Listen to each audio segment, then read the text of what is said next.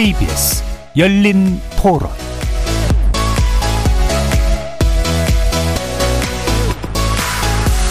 안녕하십니까. KBS 열린 토론 정준희입니다. 정치기에서 쏙 집안이 좋은 분위기는 아닌 것 같은데요. 아니 뭐 서로 간에 성향이 다르고 하는데 그 간극이 좁혀지지 않으면 별로 이렇게 좋은 스토리는 아니잖아요. 얘기 잘 안 해요. 관심이 없다고 해야 되나? 도움이 안 되는 것도 있고 좀 신경 쓰고 싶지도 않고 가끔 해요. 싸움 안 나. 그래도 요새 물가가 좀 오르긴 해도 잘하고 있다 생각해죠. 민생 같은 것도 하여튼 빨리 정치권이 안정이 되길 바래요. 괜히 이걸로 사람들이 갈라지면 안 되잖아 양쪽으로. 이런 방탕케 빨리 끝내고 민생으로 가야지 되겠죠. 예전에 되게 관심이 많았는데 어느 순간 기대가 없어지면서 관심을 좀 안 갖게 됐습니다. 부동산 정책 이런 것들의 실패로 인해서 사실 또 집이 아직 없는 사람이다 보니까 박탈감? 그런 거가 좀 컸던 것 같고. 싸우는 건 싸우는 거고 어쨌든 이제 근본적인 좀 대책을 좀 더 장기적인 안목으로 마련해 주셨으면 좋겠다 거리에서 만나본 시민들의 목소리 어떻게 들으셨습니까?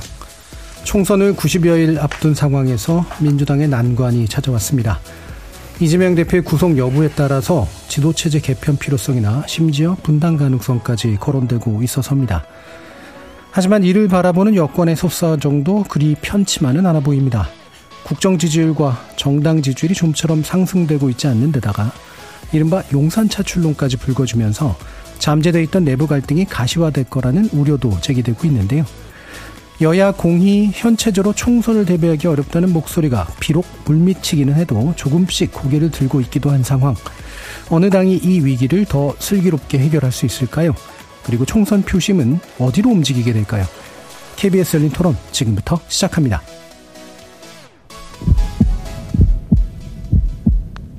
살아 있습니다. 토론이 살아 있습니다. 살아있는 토론, KBS 열린 토론. 토론은 라디오가 진짜입니다. 진짜 토론, KBS 열린 토론. 오늘 토론 함께 해주실 두 분 모셨습니다. 아, 공교롭게도 두 분 모두 청와대 정무수석을 지내시기도 하셨죠. 김재원 전 국민의힘 나오셨습니다. 안녕하세요. 최재성 전 더불어민주당 의원 함께 해주셨습니다. 안녕하세요. KBS 일라드의 모든 프로그램은 유튜브를 통해서도 함께 하실 수 있습니다. 여러분의 많은 관심과 참여 부탁드립니다. 또 참고로 오늘 방송은 두 분 패널 시간에 맞춰서 사전 녹음되었다는 사실도 알려드립니다. 자, 일단 일부는 이제 주로 아마 민주당 얘기가 될 것 같은데요. 아무래도 이제 오늘 어, 현직 제2야당 대표로서 처음 체포동의안이 국회에서 가결된 이재명 대표의 이제 구속 여부가 아, 심사 중이어서 오늘대로 아마 결정이 나지 않을까 싶긴 한데 일단 현 상황에 대한 평가를 해주실까요? 먼저 김지현 의원님. 그 사전 뭐 그 지금 사전에 말씀을 드리기가 좀 예. 애매하긴 하지만 그렇죠. 저는 사실 지난 대선 때그 상대 후보 검증과 우리 후보에 대한 방어 역할을 했었는데요. 그때 이번에 구속영장이 청구된 백현동 사건은 네. 사실 굉장히 문제가 제기가 되었던 사건이거든요.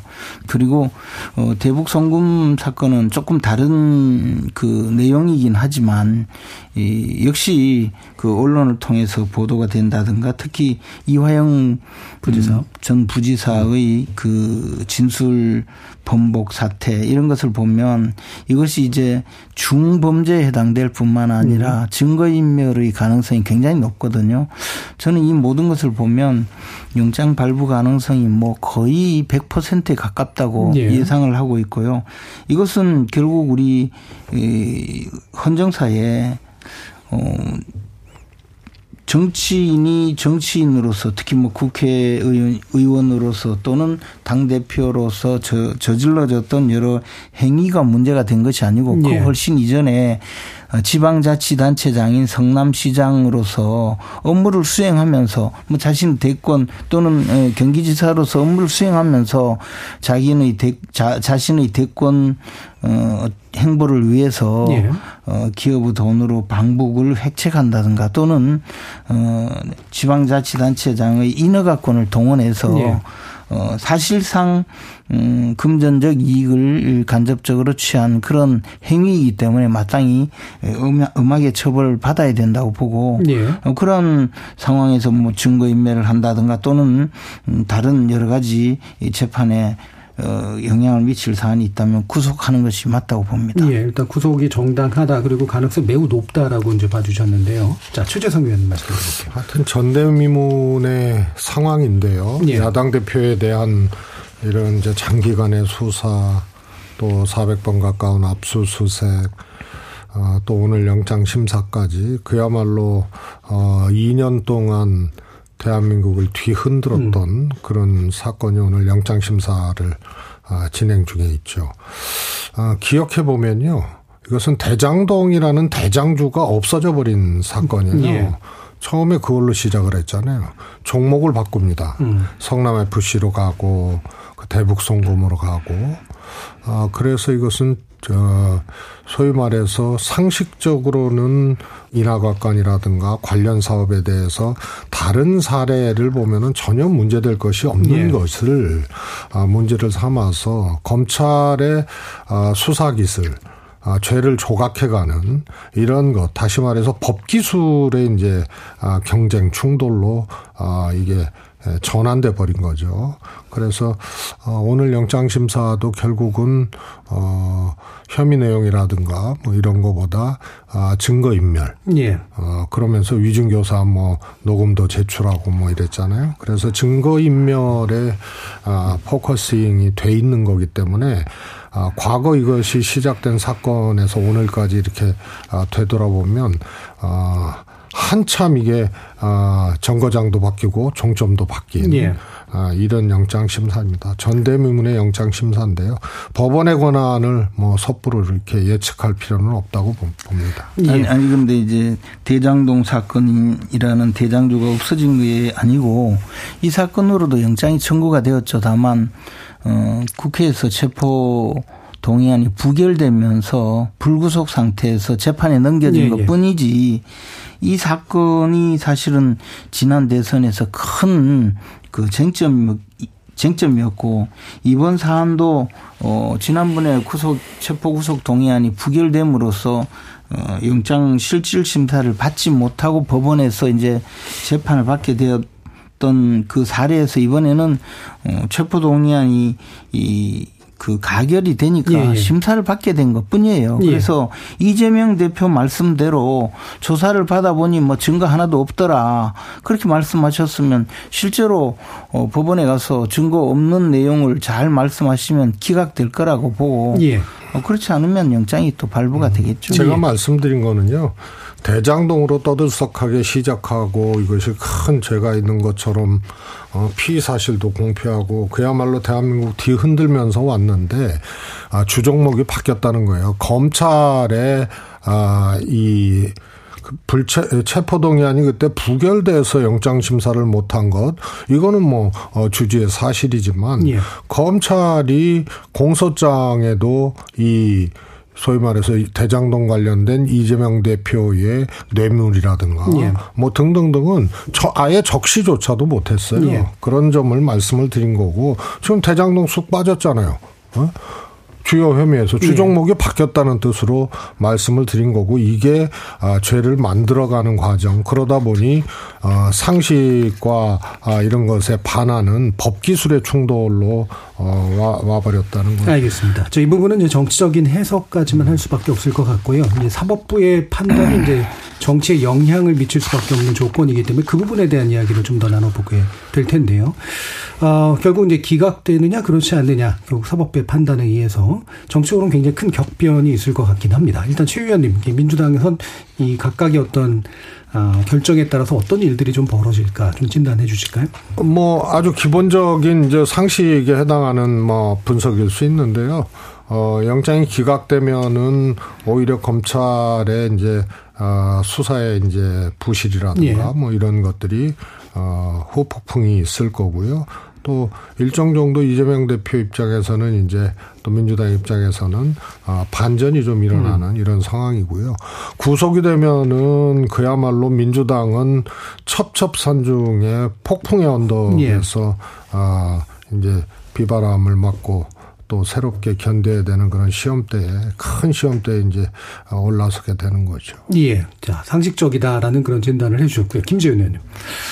일단 저는 뭐 구속 가능성을 그 높게 보는데요. 구속된다면 지금 이재명 대표 체제를 유지하기 위해서 친명계들 네. 중심으로 어, 지도 체제를 유지하고 뭐 옥중 결제를 하겠다, 옥중 공천을 하겠다, 계속 끌고 가겠다 하면서 또 심지어는요, 어, 그 체포 구속 동의안에 찬성한 분까지도 그 저 구속영장 을 발부를 반대하는 그런 탄원서. 탄원서까지 예. 써내게 하는 이런 지금 지경으로 끌고 가고 있잖아요.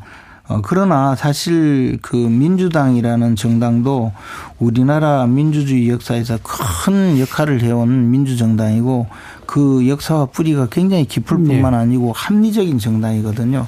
그런데 당대표가 그 당대표로서도 아니고 자신이 지방자치단체장 시절의 개인적인 비리로 어, 교도소에 가서 수감이 되어 있는데 그분을 중심으로 총선을 치르겠다고 끝까지 끌고 갈 분이 몇 분이나 될까? 예. 지금은 뭐 똘똘 뭉쳐서 90% 이상이 대열을 정돈하고 달려가고 있다고 하지만 어, 권력이 넘어지는 거는 지극히 한순간이거든요. 고목나무 쓰러지, 쓰러지듯이 넘어질 텐데 저는 얼마 가지 않아서 민주당은 다시 복원력을 회복해서 새로운 체제로 만들어질 거라고 봅니다. 그러면 어떻게 보면 민주당은 이제 이 이재명이라는 암덩어리를 드러내고 더 어, 건전하고 강력해진 그런 야당이 될 수 있겠죠. 반면에 영장이 기각되는 경우에는 그 기각의 사유가 약간은 좀 영향이, 논의, 영향이 있을 겁니다. 뭐 예를 들어 증거도 충분하고 어, 유죄의 신빙성도 높지만 증거인멸 우려가 없다든가 도주 우려가 없다든가 뭐 정당의 대표를 예. 구속할 필요가 없다든가 이런 식의 이유를 달아서 어, 영장을 발부하지 않는다면 그에 대해서는 리더십의 타격은 있겠지만 음. 뭐 이재명 대표 체제는 끝까지 가겠죠. 그러나 예. 뭐 그럴 상황보다는 저는 어, 이 사안의 중대성을 놓고 구속 사안을 판단하리라고 보고 있습니다. 예. 그러면 예 말씀해 주시죠. 수사 혹은 재판 음.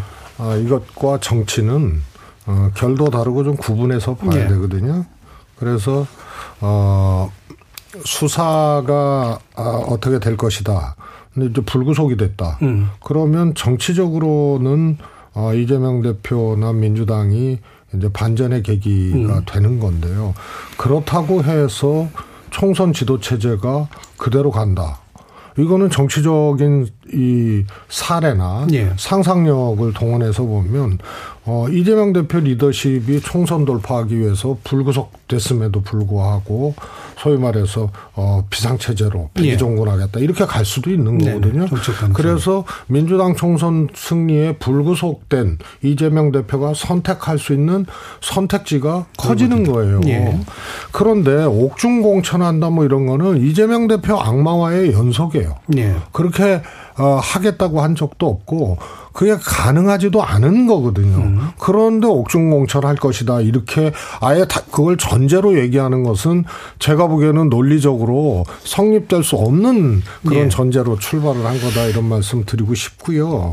어 그러, 그렇게 할 수가 없어요. 구속된 상태에서 또 기소된 상태에서 옥중에서 공천을 한다. 이게 무슨 어? 옥중 출마도 지금은 불가능한 음. 시대에 음. 불가능한 거잖아요. 그래서 아 저는 어 구속 구속이 되든 불구속이 되든 특히 불구속이 됐을 때 이재명 대표와 민주당의 선택지는 예. 훨씬 더 어, 유연해지고 넓어진다. 총선이라는 어, 그런 목표를 전제로 봤을 때는 예. 그렇게 좀 해석하고 싶습니다. 예. 근데 저 최재성 의원님은 사실 중진 의원이시고 어, 정무수석도 하시고 정치 경험도 많으시니까 저렇게 말씀하시는데요. 예. 제가 읽은 수많은 어, 오늘의 기사 또 민주당 그 지도부의 여러 가지 반응 그 거기 보면요 옥중 공천, 옥중 출마를 지, 옥중 공천, 옥중 뭐 그 당 운영을 지극히 전제로 하면서 말씀하시는 분들이 굉장히 많아요. 네, 그리고 구속되더라도 지도 체제 변동은 없을 것이다라고 얘기하는. 그 말이 그 말이고 예. 더, 더 나가서 뭐 예. 지금 솔직히 이야기해서 어 체포동의안에 에, 그 찬성하고도 어, 탄원서 내는 분들 그분들 왜 내겠습니까? 그리고 뭐 하여튼 지금 벌어지고 있는 이런 상황은 어 초유의 사태 뭐 이런 것을 넘어서서 사실은 과연 민주당이 진짜 저런 모습이었나 저는 좀 의아스러울 정도로 과거 민주당은 저만큼 심각하지 않았거든요. 지금 민주당은 저는 어 하여튼 좀 특이한 상황이라고 봐요. 음, 예. 좀 어, 조금 다른데요. 예.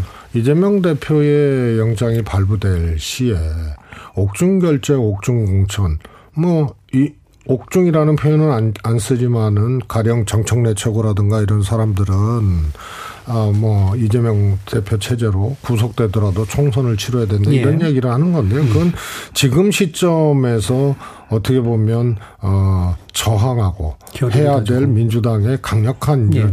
아, 메시지의 일환이라고 보고요.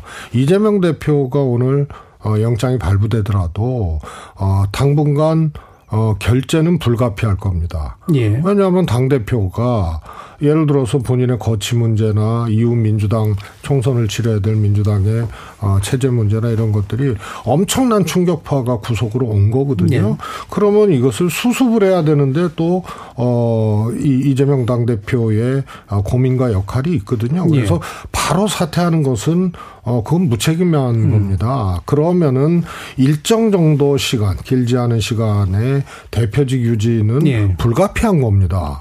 대안도 없이 이런 걸 마련하지도 예. 않고 구속됐다고 그냥 던져버린다. 이거는 제가 보기에는 있을 수 없는 일이다. 그런 차원의 아, 이 일정 정도 시간의 대표직 유지는 불가피할 것이다. 예. 이제 이런 정도로 해석하는 것이 맞고요.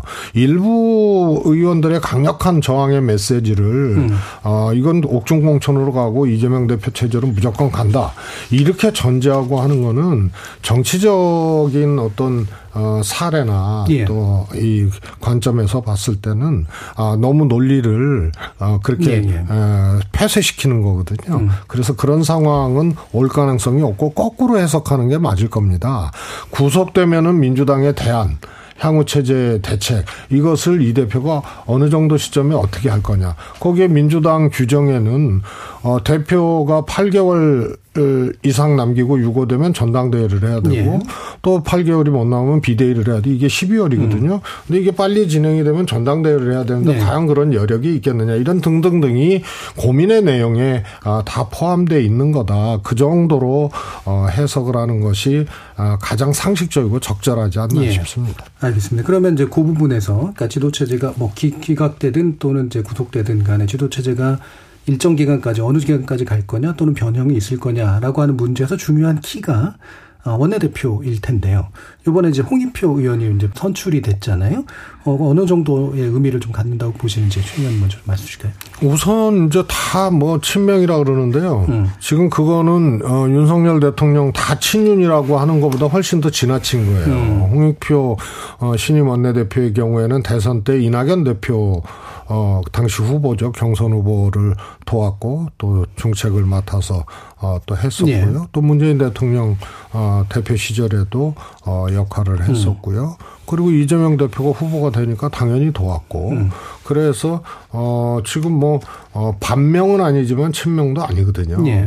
그 다음에 이제 어, 성동구 지역구를 떠나서 어, 정말 민주당의 동토죠. 어, 서초구로 음. 출마하겠다고 그런 이제 자기 헌신을 또 어, 몸소 보여줬던 예. 사람이고 그래서 희생과 현, 헌신 이런 것에는 어, 저는 뭐 어, 두말할 필요 없는 어, 그런 역할을 할 수 있는 사람이다. 다만 음. 이제 지금 민주당 상황이 정말 미중유의 사태가 났거든요. 그래서 어, 조금 큰 안목, 큰 판을 좀 보면서 돌파구를 마련하는 이 두 가지를 같이 갖고 가면 어, 아주 어, 적절하고 예. 어, 또 타당한 역할을 할수 음. 있는 원내대표가 선출된 것이 아닌가 싶습니다. 예. 일단 개파색도 였고 당, 그 인물보다는 당에 훨씬 더 충성하고 헌신하는 스타일이고 그리고 스스로가 이제 공천 과정에서도 자유로운 네. 어떤 헌신의 모습도 이미 보여준 게 있다. 음. 그래서 좋은 어떤 선택이 될 수 있을 것 같다라고 보시는 것 같은데 최 의원님 어떠십니까?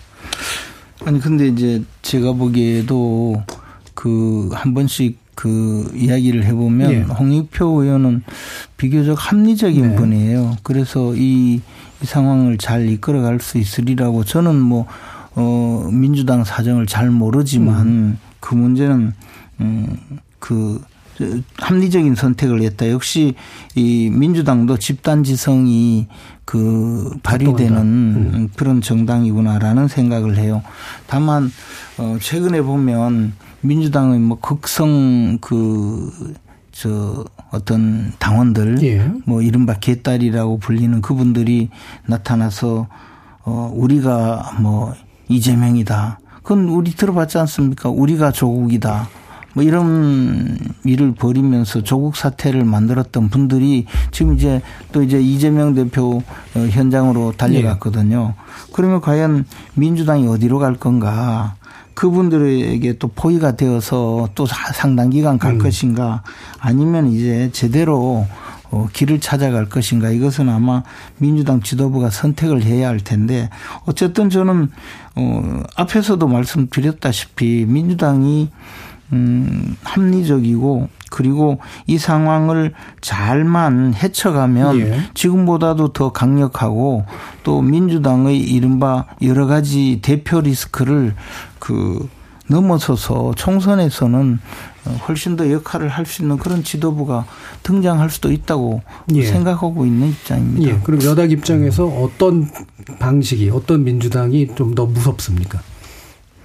음, 무서운 것은 별로 없는데요. 별로 어찌됐든 예. 가장 좋은 것은 옥중 공천을 하겠다고 이재명 대표가 끝까지 예. 옥중에서도 단식 투쟁도 하고 뭐 이러는 꼴사나운 모습을 보이고 음. 당내에서는 뭐 분열이 일어나고 이러면 좋겠지만 예. 저는 그런 일은 절대 일어날 수가 없다고 믿는 음. 사람이거든요. 예. 어, 그렇게 해서 어, 예를 들어 새로운 체제를 만들고 저는 뭐 당면까지도 변경할 수도 있다고 봅니다. 음. 그리고 어, 민주당 내에서 빠르게 또 어, 이른바 친명계라고 하더라도 또 또 뭐 좀 심각하게 당내에서 음. 어, 분열을 이야기한 분들이 있을 거예요. 예. 그분들은 아마 또 어, 빠른 시일 내에 부역자로 또 지목될 수도 있겠죠. 예. 좀뭐 인적인 음, 저 쇄신을 하고 어, 특히 뭐 송영길 대표와 관련되어서 또 많은 분들이 또 수사를 받을 예. 텐데 예. 그런 분들까지 털어내면서 새로운 인재를 수혈해서 총선에 나온다면 뭐 우리 당으로서는 상당히 어, 그 두려운 그런 야당으로 음. 어, 나타날 수도 있다고 생각합니다. 예. 사실 음, 돌파하는 능력 있잖아요. 예. 상황을 돌파하는 능력보다 어, 수습하는 능력 음. 이것이 훨씬 더 복잡하고 어렵거든요. 예. 뭐 김재원 의원님이 뭐 민주당 당명까지 바꿀 수 있다고 그러니까 아까 최, 최 의원님 말씀하시자고 김 의원님한테 아, 그러셨어요. 예, 예. 그러니까 예. 민주당으로 빙의하셔가지고 지금 여러 가지 얘기를 하시는 순서가 저 같아서 아무래도.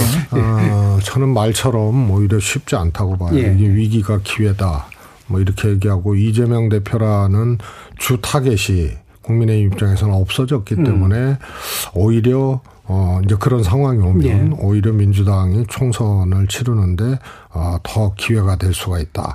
뭐 이런 이제 분석들도 하잖아요. 음. 근데 저는 정치는 조금 더 들어가 보면 이번 체포동의안 이 가결 과정에서 결국은 민주당은 압도적인 다수가 부결표를 던졌거든요. 예. 그런데 어 이제 몇십 명의 어 의원들이 어, 가결 내지는 기권표를 던졌다는 분석 아니에요. 예. 그게 전체적으로 봤을 때 이제 두 표 차이로 가결이 된 거고 음. 민주당 내에는 압도적으로 부결이 많은 거예요. 예. 그런데 여기 이게 민주당 내의 이탈 때문에 가결이 돼버린 거거든요. 음. 이걸 수습한다는 건 굉장히 어려워요. 예. 왜냐하면 여기에 이제 극한적인 이제 아, 감정들이 음. 이제 충돌하게 되고 그것이 이제 하루 이틀 지나서 끝날 문제가 아니고 계속 이어지고 네. 그러나 냉정하게도 정치 일정과 총선을 치러야 되는 지도 체제 일정과 어 그다음에 총선 일정 이런 것들은 냉정하게 딱딱 다가오거든요. 음. 그러면 이거를 해결하고 수습을 하려면 그 정도의 일종의 정치적 능력과 또 과정 아무리 경쟁하고 어 당내에서 그렇게 친명 반명, 반명이 어, 싸우더라도 예. 이 전대미문의 가결 사태가 난 거거든요. 음. 그래서 이거를 해결할 수 있는 능력과 소위 말해서 quality가 과정에서 아주 최소한 확보가 돼 왔느냐 이 점이 굉장히 불안한 요소예요. 예, 예. 그래서 수습이 이재명 대표라는 정치적인 타겟이 여당 입장에서 없, 없어지거나 약해졌기 때문에 민주당이 더 기회가 될 수 있다는 것에 대해서는 저는 뭐 그럴 수도 있죠. 음. 그러나 그것을 만들어내는 민주당의 능력, 예. 수습 능력 이런 것들이 매우 걱정되고 아, 꼭 그렇게 말처럼 쉽지는 않을 수 있다고 2008년도 당시에 그 총선 때요. 예. 그때 이제 사실 어 우리 그때 당시 한나라당인데 한나라당에서 박근혜 이명박 음. 당내 음. 대통령 후보 경선을 통해서 이명박 후보가 선출되고 당시 열린 우리당은 정동영 후보가 선출되고 예. 해서 대선이 치러지고 난 다음에 총선이 있었거든요. 그때 민주당은 뭐 일패도지 해서 뭐 당이 뭐 이랬다 저랬다 대통령도 쫓아내고 뭐 당도 분열되고 하다가 결국은 총선 네, 당내 혼란도 수습하지 못하고 총선에 가서 예. 백석도 못 건졌거든요. 어, 그런 사태로 갈 수도 있죠. 당연히.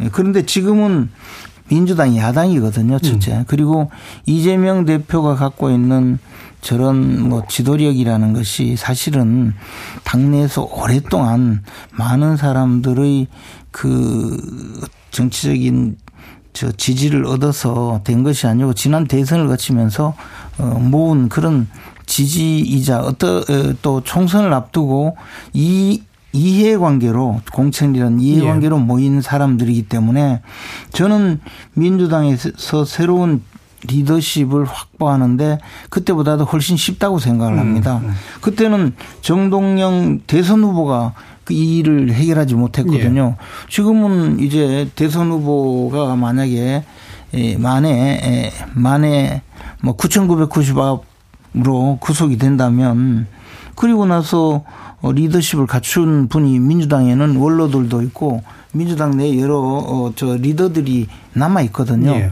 그리고 민주당 의원들이 지금은 뭐 분당한다 여러 가지 이야기 있지만 친명계가 몰락하면 그 순간 모든 일이 끝나거든요. 그럼 이 사람들이 몰락하느냐 안 하느냐 그것은 이재명 대표가 옥중 공천을 하느냐 하지 않느냐 그 문제밖에 없어요. 예. 예. 말씀드렸다시피 이재명 대표가 뭐 인격적으로 훌륭한 사람도 아니고 무슨 인격적으로 감화를 시킨 분도 아니잖아요. 그동안 보여준 여러 가지 문제로 결국은 결국은 정책 이해관계 때문에 모인 분들이기 때문에 그분들의 정치적 이해관계가 공천권인데 옥중 공천을 못하게 됐다 하면 순식간에 와야 되죠. 그리고 새로운 지도체제 내지 새로운 지도부가 만들어지면서 그분들을 부역자로 몰아내지 않겠습니까? 저는 그렇게 해서 순식간에 끝낼 수도 있다고 봅니다. 예.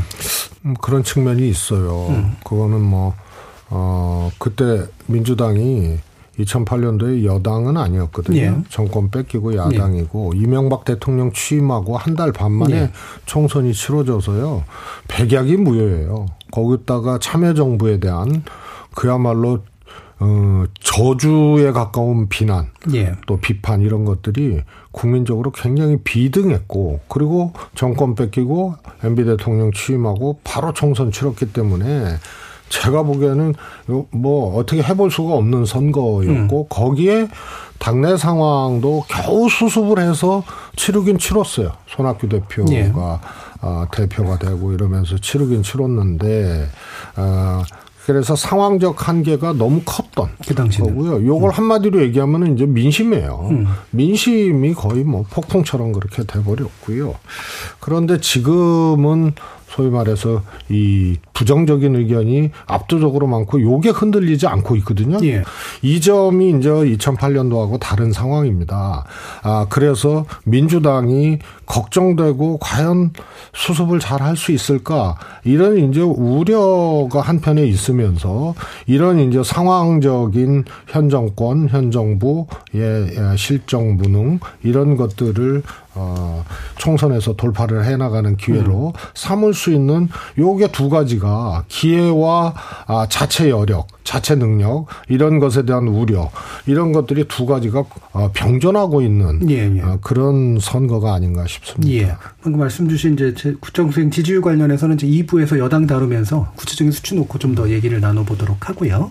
그럼 일부 어 여기서 이제 그 아까 김재원 어, 최고 어, 전 의원님 같은 경우에는 아마도 이제 그 이른바 친명계라든가 현재 결집되어 있는 그런 이제 민주당이 사실은 이해관계에서 결집된 거기 때문에 그래서 이재명 대표의 영향을 받지 않고 만약에 이제 구속이 된다거나 그랬을 때 아마 새롭게 해처모여하면서 할 것이다. 결, 나름대로 수습의 정도는 가능성은 높다라고 보셨어요. 이제 분당 가능성이나 이런 것들은 굉장히 낮게 보시는 거죠, 그러면. 그렇죠. 저는 이제 뭐 분당이라고 하면 어떤 형태냐면 예. 이재명 대표가 절대로 대표직에 물러나지 않고 음. 또 최고위원들도 물러나지 않으면 이게 이 지도 체제가 결국 유지가 될 수가 예. 있어요. 지도 지난번에 사실 민주당 당헌 당규 개정할 때 잘 보니까 그때 그 최고위원들도 전원 사퇴해야 그, 어, 비대위로 가도록 당초에 예. 시작, 시작을 했다. 그것은 뭐, 어, 반 정도 뭐, 음. 예, 물러나면 비대위로 가게 되어 있던데 지금 보니까 뭐 비대위로 갈 가능성도 없어요. 그러면 예. 예를 들어 이재명 대표가 정말 뭐 많은 사람들이 예상하듯이 나는 끝까지 대표직을 수행하겠다 해서 가면 사실상 당에서는 뭐 방법이 없잖아요. 음. 그러면 비명계가 탈당을 해서 새 당을 만들 수밖에 없죠. 예. 어, 이 이렇게 해서는 총선에서 이길 가능성이 전무할 뿐만 아니라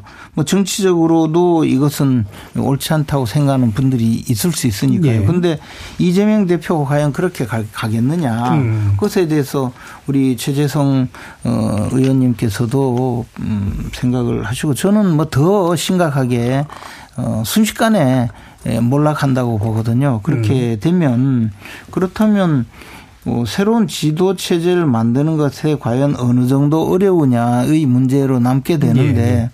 12월 달까지 끝까지 끌고 가면 이미 당이 망해 있을 거예요. 그럼 그 전에 전당대회를 하겠죠. 음. 그럼 전당대회를 하면 새로운 지도 체제가 쉽게 어, 당이 그 만들어지고 또 야당 지지자들이 결집하는 그런 계기가 되리라고 저는 생각을 합니다. 이게 뭐 분당으로 갈 가능성이 크게 없어지는 이유가 바로 이 지점 때문이라고 봐요. 예, 예. 그러니까 혹여 이제 구속되고 지도체제를 유지하려고 하더라도 당이 상당히 혼란스러운 상태가 될 거기 때문에 네. 어떻게든 간에 정리는 해서 아마 총선은 치르게 될 것이다. 그래서 분당까지는 안 갈 것이다. 최대한. 네. 그렇고요. 예. 네. 이제 김재원 의원님 말씀에 거의 유일하게 동의하는 게 동의하는 게 분당의 가능성은 낮다. 없다. 음, 없다. 아, 음. 이거고요. 그 다음에 이제 야당은 당권이죠. 예. 총선 당권. 어, 그 다음에 여당은 뭐냐면 대통령을 중심으로 어, 바라봐야 되기 때문에 예. 소위 말해서 어, 국정 운영에 대한 민심이거든요. 그래서 어, 권력이 무너진다, 힘이 무너진다라고 하는 거는 어, 뭐, 일측면 맞습니다. 이재명 음. 대표가 공천권이 없을 때, 어, 뭐, 쇠약해지죠. 음. 힘이. 그거는 뭐 당연한 얘기거든요. 어, 그런데 그게 더 엄청난 이 파괴력으로, 어, 후폭풍으로 오는 게 결국은 현 권력이에요. 예.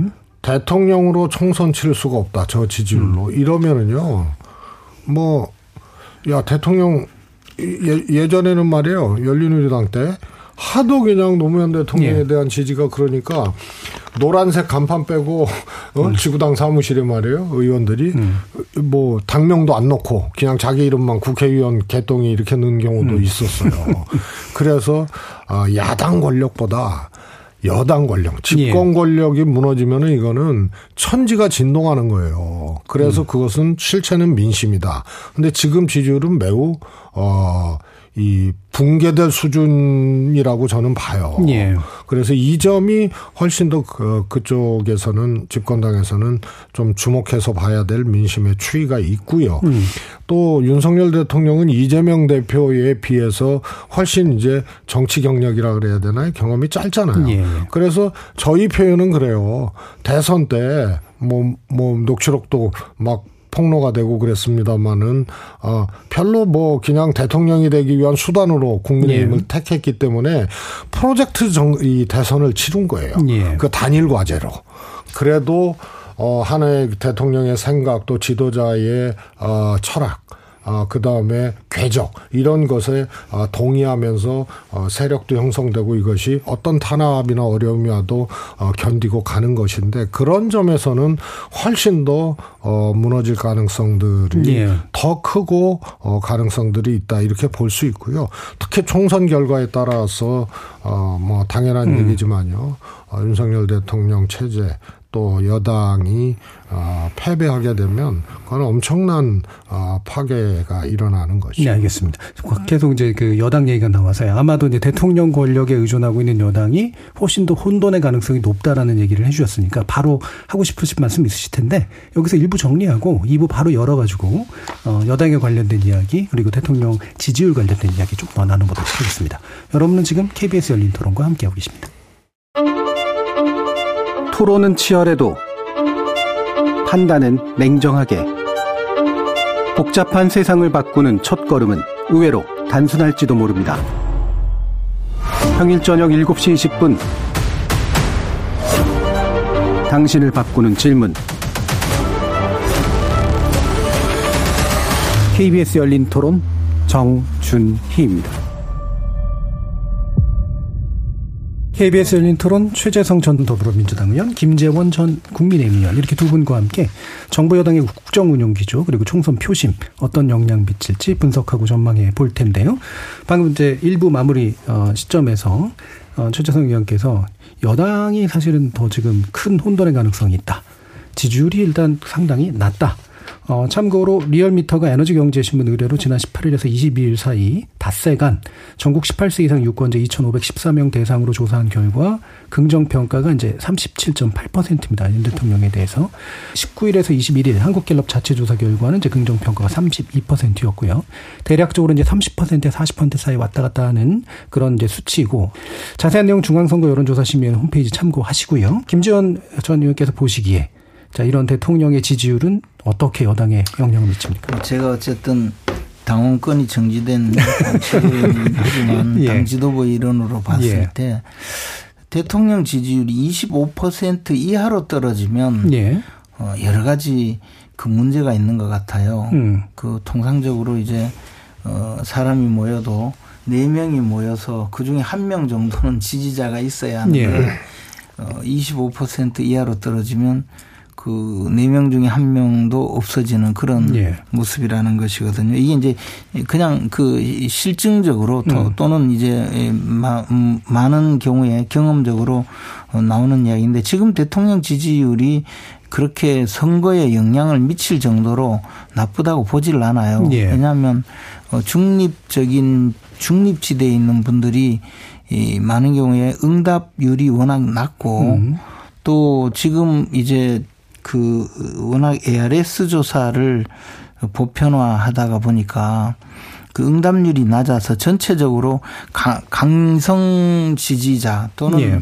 뭐 자신의 의견을 그 발휘하는. 이런 명확하게 하는 분들이 음. 좀더 그 반응을 많이 한다 이런 뭐 의견도 예. 있는데 물론 갤럽 조사의 경우에는 어, 직접 응답을 하죠. 근데 어, 전체적으로는 하여튼 25% 이하로 떨어지지 않는다면 음. 어, 총선을 치를 때 여당으로서 문제는 별로 없고 다만 여당은 음, 여당으로서 지금까지 국정 수행해온 에 대해서 평가를 받고 예. 그다음에 대통령과 여당 전체가 평가를 받는 것이기 때문에 그에 대해서 어 나름대로 어 국민들에게 앞으로 어떻게 그 정권을 계속 그 이어갈 것인지 예. 비전을 잘 보여주는 것이 저는 굉장히 중요하다고 봐요. 이 점을 음, 총선을 통해서 어떻게 구현할 것인지 음. 저는 거기에 예, 앞으로 총선 승리의 방향이 있다고 봅니다. 예. 대통령의 지지율 자체는 큰 영향은 없을 것이다. 다만 여당이 어떤 대안을 가지고 이제 국정의 지속 수행을 주장할 수 네. 있느냐가 네. 더 영향이 아니요. 것이다. 대통령 지지율이 높으면 물론 예, 예, 예. 많은 뭐 저 도움을 받을 수 있지만 음. 어, 대통령 지지율이 25% 이하로 떨어졌을 예. 때 그때 예, 말씀드리자면 아, 앞에서 파급적인 그, 효과 같은 어, 그 음. 최재성 어, 의원님이 말씀하신 대로 뭐 저 당 이름을 뺀다든가 또는 예. 대통령과의 관계를 음. 무시하겠지만 지금 같으면 아마 우리 당 의원들이 대통령과 함께 사진 찍은 것을 내놓고 총선을 치르려고 하지 음. 그 반대로 대통령과 그 나는 무관하다 예. 그렇게 할 의원은 아마 없을 거라고 봐요. 그만큼 예. 이 지금 상황이 전혀 대통령의 지진에 총선에 문제가 있을 정도는 아니라고 아니다. 보는 것이죠. 예. 최재성 그 일종의 이제 뭐랄까 객관적이지는 않은 기준인 것 같아요. 예. 25%면 그냥 정권 무너지는 거거든요. 음. 선거 치를 수가 없어요. 예. 어, 전국 그 조사에서 평균 25% 지지 국정 지지율이 나왔다 그러면 TK가 50% 미만이라는 예. 얘기거든요. 음. 보통 이제 전국 지지율보다 한 15에서 20% 정도 높으니까 아무리 잘 봐줘도 40% 중후반대. 예. 그럼 TK 40% 중후반대면 선거 자체가 아, 아예 못 치르는 거예요. 음. 그래서 25%는 조금 자의적인 기준이다.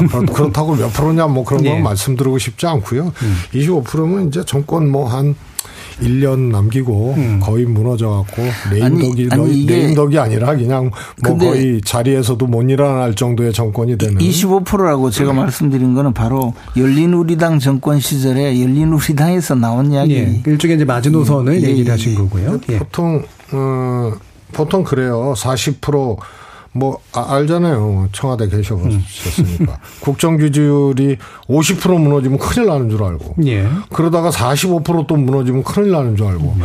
30%대로 내려가면 큰일 나는 줄 알고. 예. 그 그런데 그래도 40% 정도가 뭐 뭐라도 그렇게 해볼 수 있는 예. 그런 거고요. 일단 30%대로 내려가면 매우 어려워지고요. 음.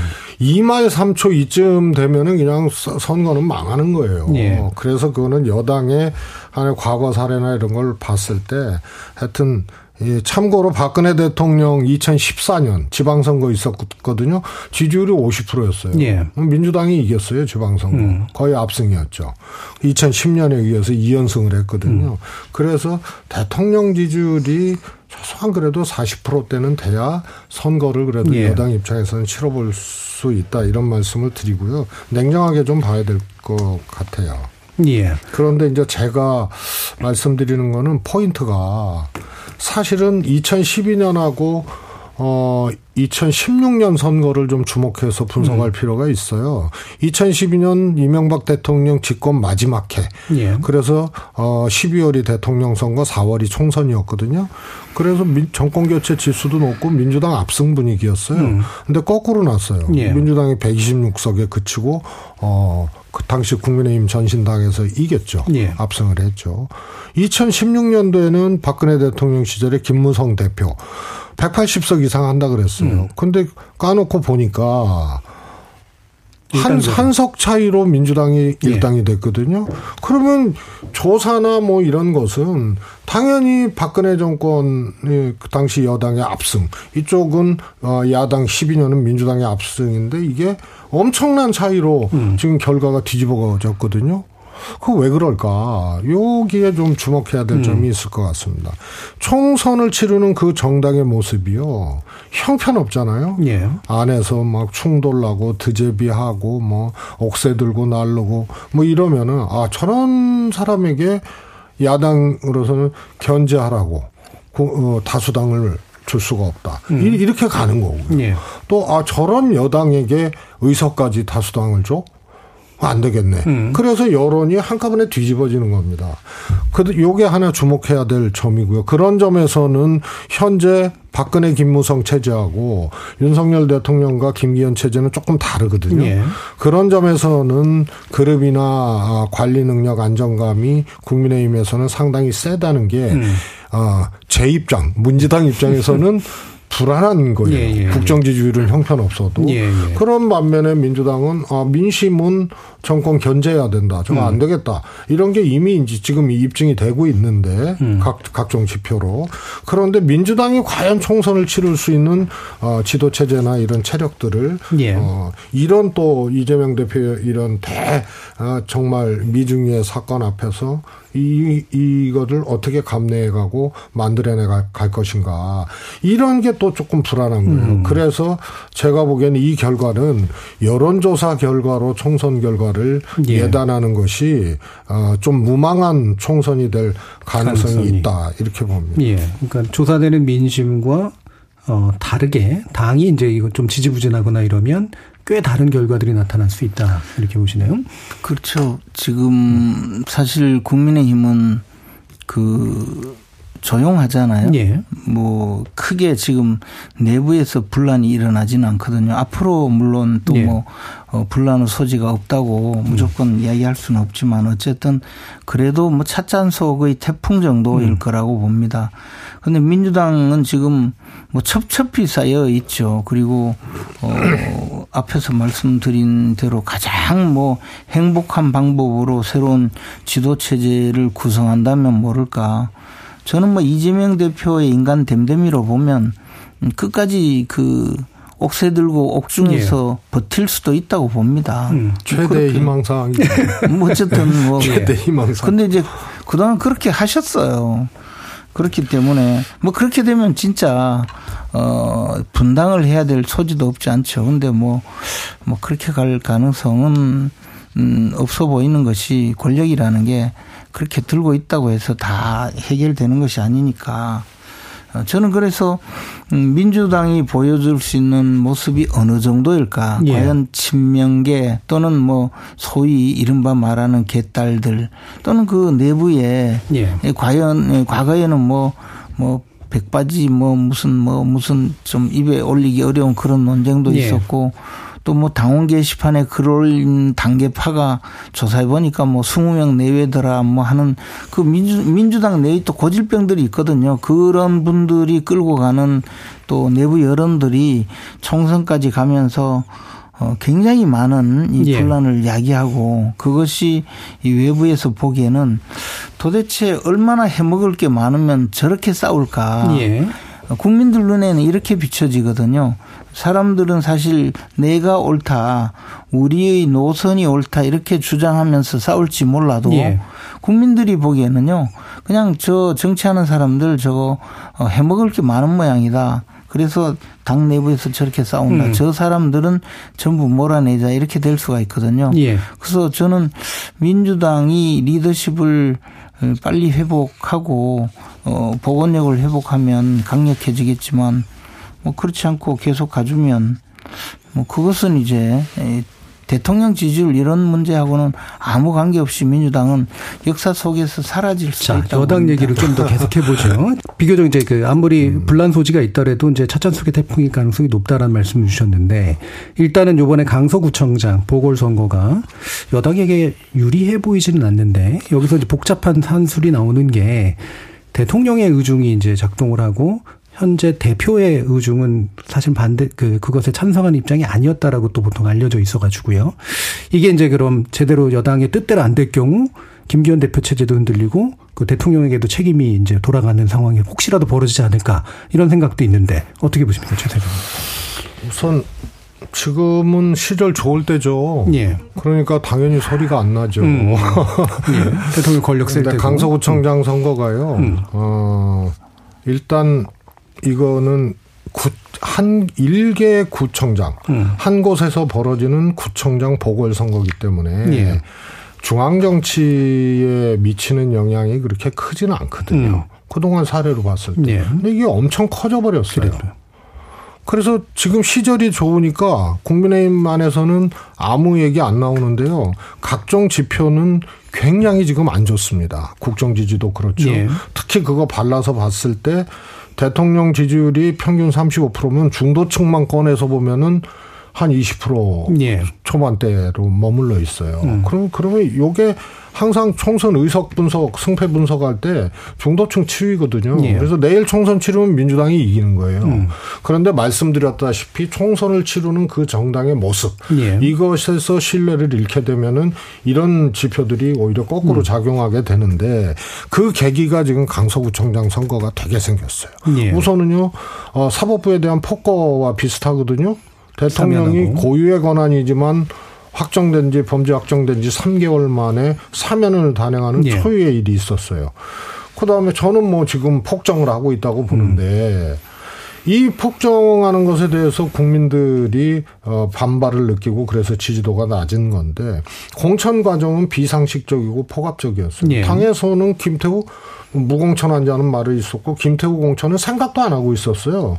그런데 이게 됐거든요. 저도 깜짝 놀랐어요. 그래서 사면됐을 때 설마 설마 강서구청장 어? 보궐선거 음. 원인 제공자가 여기에 또 그런 그렇지는 않을 거다. 이건 총선용으로 어, 사면을 받았을 수는 예. 있겠다라고 생각했는데, 어이 정말 하더라고. 음. 그러다 보니까 전국 선거가 됐고 음. 엄청난 정치적 집중을 받는 선거가 돼서요. 여기서 만약에 어 국민의힘이 패배하게 된다면. 당 대표가 물러나는 일은 없을 겁니다. 음. 안 물러나죠. 음. 그런 게 훨씬 더 큰, 어, 후폭풍을 갖고 올 겁니다. 예. 그래서 이 선거가 괜히 정권의 부담까지 가게 되는 음. 그런 바로미터가 돼버린 거. 이것은, 어, 사면되고 공천하는 과정에서 그렇게, 어, 키워버린 거죠. 예. 네. 음. 저는 이제 선거에서 어, 이기는 사람 잘 보면 그 많이 언급되는 쪽이 이기거든요. 인지도. 지금은요, 그냥 그 강서구청장 선거는요, 김태우가 되느냐 안 되느냐지 민주당 후보 이름도 뭐 잘 거론이 안 되거든요. 저는 그냥 이길 것 같아요. 예. 어, 이렇게 많이 민주당조차 선거운동을 해주니까. 음.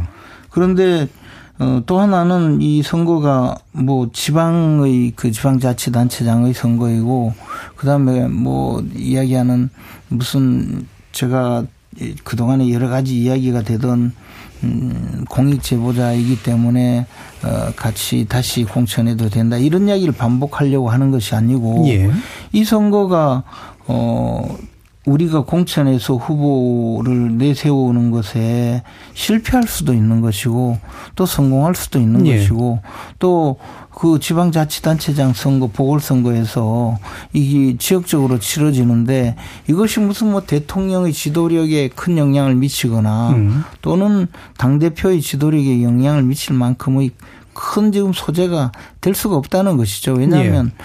워낙에 정치 이슈가 많지 않습니까? 음. 그리고 어, 저는 결과가 나오면 한 이틀쯤 지나면 사그라들 거다. 어, 예, 사그라들 뿐만 아니라 또 다른 이슈가 예. 뭐 어, 계속적으로 나오고 있기 때문에 이 문제에 대해서는 그렇게 크게 비중을 둘 필요가 없다고 보고요. 예. 해필이면 이 추석 연휴 오랜 기간이 전부 선거운동에 들어가 있어요. 음. 그러니까 선거운동 자체도 사실은 지금 음, 여기서 말하듯이 김태우 어 구청장 전 구청장을 다시 뽑아줄 건가 말 건가 그것을 강서 구민들이 판단하는 그런 선거가 돼버렸어요. 그러니까 예. 이것을 뭐 이재명 어, 어, 대표의 구속영장이 청구된 오늘 또는 그 이후 또는 뭐 이 문제의 결과를 두고 만약에 국민의힘 후보가 어 실패했다 하더라도 대통령이나 당 대표의 예. 그 역할 문제로 어, 흘러갈 가능성은 저는 거의 없다고 봅니다. 예. 질 것 같지도 않고 후겨지더라도 그렇게 큰 문제가 될 것 같지 않아요. 우선 뭐 네. 제가 뭐 해명하고 싶지 않은데요. 예. 아, 지게 되면은 후폭풍이 클 거다는 얘기고요. 음. 뭐 최근 뭐 강서구청장 후보 여론조사 결과를 갖고 아 이긴다는 것을 전제로 드린 예, 예. 말씀은 예. 아니니까요. 음. 경청을 좀 부탁드리고 이런 예. 거예요. 음, 선거 여론조사는 해당 지역에 예. 지명도가 높은 사람이 초기 조사에서 지고 있는데 엎어진 적이 없습니다. 지명도가 높은 사람은 당연히 초기 조사에서 이기거든요. 음. 그리고 정치 신인이라든가 지명도 떨어지는 사람이 당 지지율이라든가 이런 것을 업어서 추격해서 음. 엎은 경우는 음. 있어요. 근데 이상하게도 어 김태우 후보 같은 경우가 어첫 여론조사에서 어, 오차 범위 밖으로 졌거든요. 음. 그 다음에 민주당 후보는 저도 잘 모르는 분이에요. 예. 그래서 이건 이례적인 거거든요. 음. 그래서 이게 지명도가 높고 기존에 구청장 했던 사람이 이, 이거를 없는다? 이거는 제가 보기에는 불가능한 거라고 보고요. 개인적인 견해입니다. 예. 그다음에 이게 체포 동의안 가결 후의 조사거든요. 예. 그러니까 이것도 어 민주당이 지금 굉장히 어려운 상황인데 이런 조사 결과가 나왔다는 거 이거는 제가 보기에는 어 그냥 김태우 구청장 후보가 그냥 구청장 후보면은 의원님 말씀이 맞을 수가 있는데 음. 김태우를 뽑느냐 안 뽑느냐의 선거를 넘어선 거예요. 왜냐하면 사명 과정 예. 이게 전국 선거로 만들어 버렸거든요. 음. 구청 서울시 구청장 하나의 선거가 음. 그래서 이거는 아무리 부인하고 싶어도 제가 보기에는 첫 조사가 국민의힘에서는 어 여러 가지를 잘 봐야 된다. 왜 지명도 높은 김태우 후보가 어 이, 이 1차 조사에서 이렇게 예. 졌는지 이게 뭘 의미하는지 그래서 이건 김태우 후보가 되느냐 안 되느냐의 문제를 넘어서는 것이 어 유권자들한테는 있다는 거고 음. 이것을 강서구민은 아니지만 국민들도 어 비슷하게 이것을 어 보고 있고 받아들이고 예. 있다. 이렇게 해석하는 것이 음. 국민의힘 입장에서도 아마 아 선거에 도움이 될 겁니다. 음. 그리고 여기서 제가 뭐 국민의힘이 이길 수도 있고 질 수도 있는데요. 만약에 진다 그러면 너무 선거를 키워놨기 때문에 예. 이것이 후폭풍이 만만치가 않을 거다. 그래도 김기현 대표는 안 물러난다. 구청장 선거 하나 줬다고 물러납니까? 그러면은 이제 더 답답하게 되고요.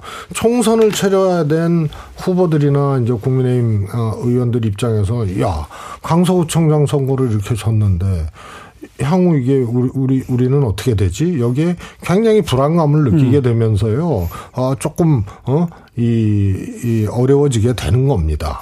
그리고 그 뒤에 저는 이말 삼초까지 대통령 지지율 간다고 보거든요. 예. 연말 전후에서요. 예. 그런데 어, 대통령 지지율이 올라가기는커녕 현재보다 조금 더 떨어졌다. 강서구청장 선거는 졌다. 음. 이러면은요 의원들이 동의를 해요. 예. 그거는 역대 정권에서 다 일어났던 일이에요. 예. 그리고 이 문제 포함해서 또 다른 어떤 변수들은 뭐가 있을까? 김재원 의원께서는 그렇게까지 뭐 국민의힘은 흔들릴 일은 없다라고 보시는데 뭐 비평가들이나 이런 분들이 이제 지목하고 있는 건 이제 용산 차출론. 그래서 이제 대통령 위주로 지나치게 이제 공천이 진행된 것 된다라거나 그리고 그것으로 인한 이제 불만이 좀 쌓인다거나 뭐 이런 문제들도 이제 좀 포함이 돼 있어 가지고요. 어떻게 보십니까? 이른바 용산 차출론은 예. 사실 뭐 오래 전부터 이야기가 예. 있었죠. 그리고 어 그것이 또 현실화된 되고 있는 것도 음. 사실이고요. 어 우리 당이 사실은 지난 총선 때 공천을 엉망으로 했어요. 예. 그 특히 뭐 어, 영남권과 서울 수도권, 서울 수도권 지역은 거의 제가 볼 때 어, 선거를 망하게 하려고 작정을 한 것 같이 음. 그렇게 예, 공천을 했거든요. 뭐 어떤 때는 그 경선을 시킨다면서 1, 2, 3등을 배제하고 꼴찌에서 1, 2, 3등을 예. 공천에 경선하는 뭐 그런 음. 경우도 있었고요. 뭐 뭐 하여튼 이름 말할 수 없는데 그런 분들 중에 상당수가 당협위원장으로 아직까지 있는 경우도 음. 많이 있고 그러다 보니까 경쟁력이 실제 없는 지역이 또 많이 있는 거거든요. 그러니까 당의 그 당 지도부 입장에서는 새로운 인재를 좀 수혈하고 싶은데 음. 어 사실 대통령실 근무 경력이 또 굉장히 어필하는 예. 음, 그런 선거 현실도 사실이거든요. 그리고 음. 또 국정을 경험해 본다는 것도 어 그분들에게 정무적 감각을 키우는 일이고 뭐 이런 복잡한 일이 있기 때문에 음 당에서도 뭐 대통령실에 어, 상당히 많은 어, 인원도 좀 보내달라고 예. 이야기를 했다는 이야기가 나오는데 뭐 그게 실제 사실인지 아닌지는 음. 모르겠지만 저는 그런 부분이 전혀 필요 없다고 보지는 않습니다. 다만 이제 이 결국에는 한정된 그 국회의원 선거구에서 우리가 후보자를 어, 내세울 때는 당선될 수 있는 후보자를 내세우는 것이 가장 중요하거든요.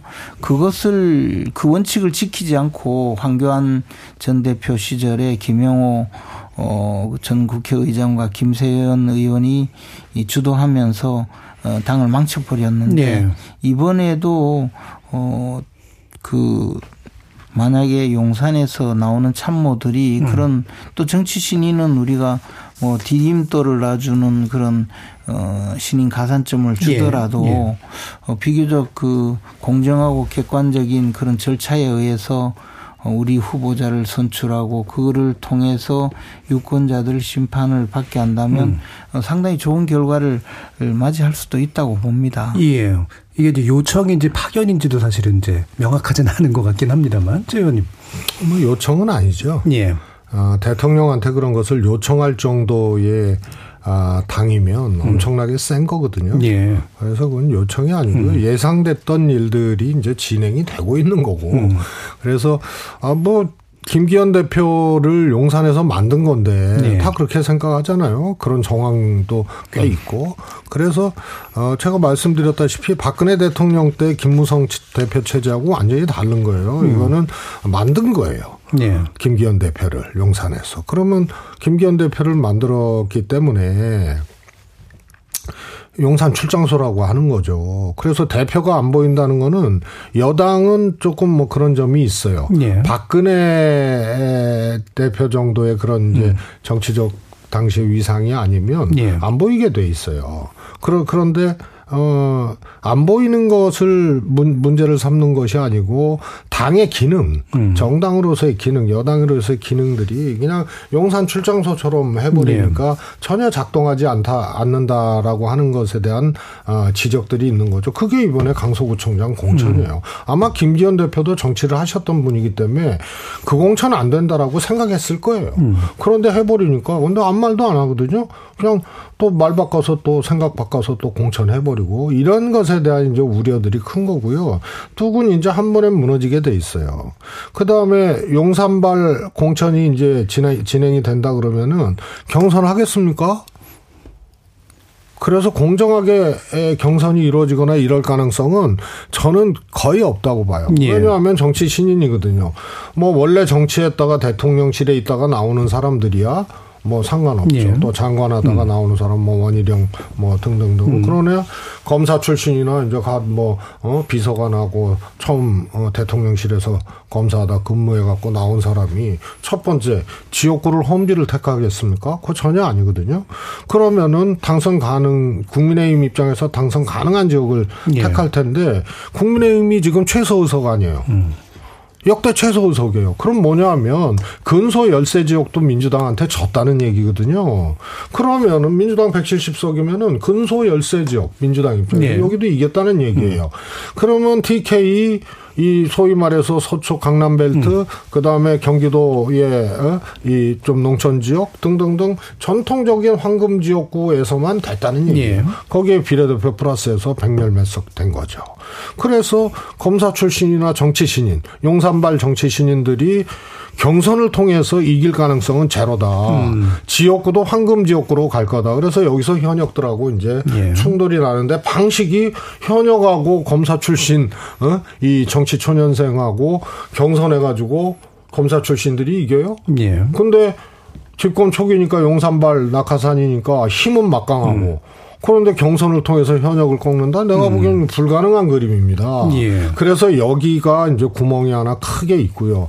다만 제가 아까 말씀드렸지만 대통령 그립이 세고 또 이 대표를 만들었기 때문에 박근혜 대통령 체제하고 좀 다른 이런 점들이 있어서 얼마만큼 어, 잘 관리할 수 있느냐. 그래서 충돌은 불가피한데 예. 방식도 수직적이고 낙하산이고 경선이라는 어, 민주적인 방식 이런 것들이 상당 정도 적용되지 않을 텐데 음. 이거를 관리 가능한 수습할 그런 능력이 되느냐 요 점이 이제 포인트인데요. 저는 민주당에 비해서는 현재 시점에서 보면은 어 그렇게 충돌이 일어난다 하더라도 제압은 예. 어, 할수 있을 것이다라는 음. 예측을 이제 조심스럽게 음. 해보면 굉장히 지금 박빙의 선거가 될 수밖에 없다.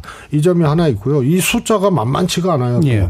단지 대통령실에 근무했던 사람만 이 카운트할 것이 아니고 음. 용이 있거든요. 그거는 대통령실이라고 보면 예. 또 태산 같은 산에 산이 있어요. 음. 이 산에서 내려오는 공천 수요도 있을 거예요. 예. 그러면 일단 수요 공급이 일치하지가 않고 말씀드렸다시피 음.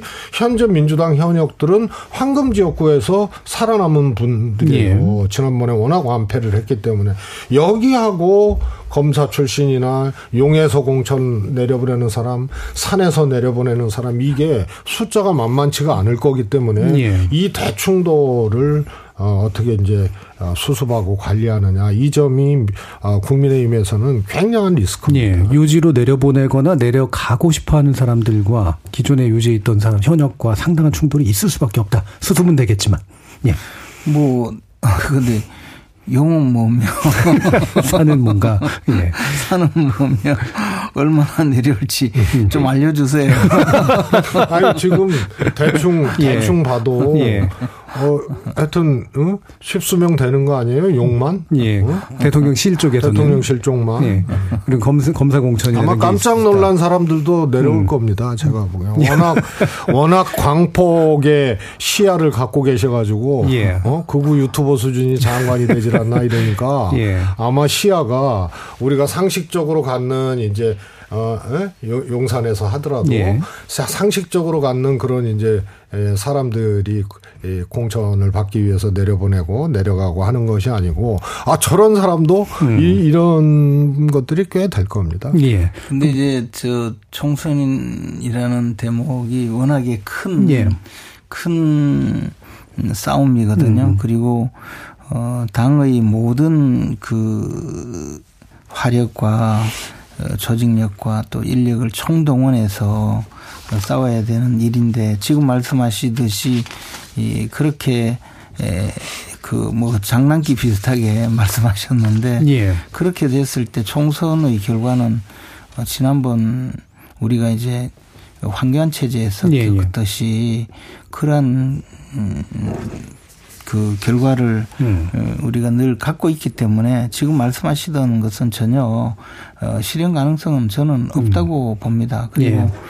어, 말씀하시듯이 뭐 대통령께서 정치 경험이 없으니까 어, 많이 그렇게 할 거다. 그렇지만 음. 실제 지금 보여지고 있는 내용들은 그렇지 않거든요. 그리고 뭐 검사공천 뭐 이런 것이 실제로는 그렇게 가능하지도 않고요. 또, 어, 공천의 과정도 굉장히 합리적으로 진행되려고 하는 노력이 예. 지금 당내에 있기 때문에 저는 그런 것이 역시 집단 지성으로 충분히 수습되리라고 보고 있습니다. 예.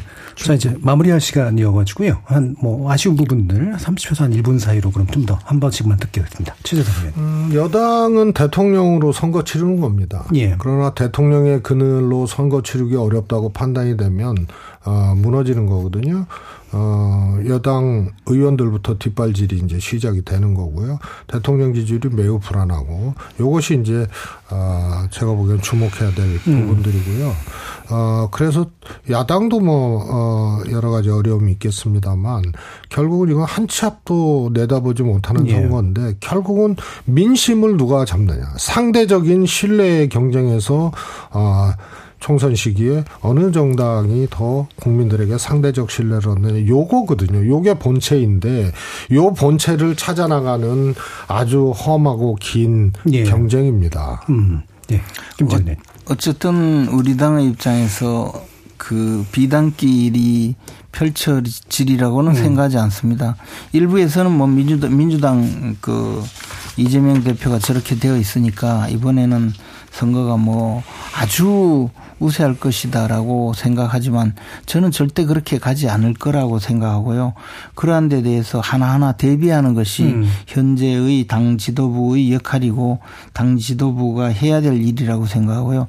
그런 의미에서 본다면 결코 그런 위험스러운 결정, 위험스러운 그 과정으로 가서 총선에 패배하는 일은 없으리라고 저는 확신하고 있습니다. 예, 알겠습니다. 김재원 우리 최고위원님 예. 공천하면 조금 나을 거예요. 저는 당원권이 정지돼 있어요. 아니, 그러니까 모르지. 사면 복권하면 네. 되지 않을까요?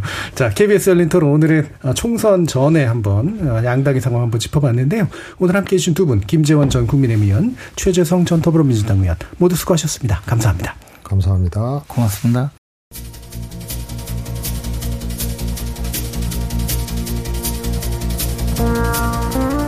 오늘 토론의 내용으로 보면 어, 함부로 예상할 수 없는 총선인 건 분명한 것 같고요. 어떤 식으로든 혼전 양상이 펼쳐지지 않을까 싶은데 어느 정당이 더 잘 대비해서 더 빨리 수습해 나갈 수 있을지 귀추가 주목됩니다. 지금까지 KBS 열린 토론 정준이었습니다.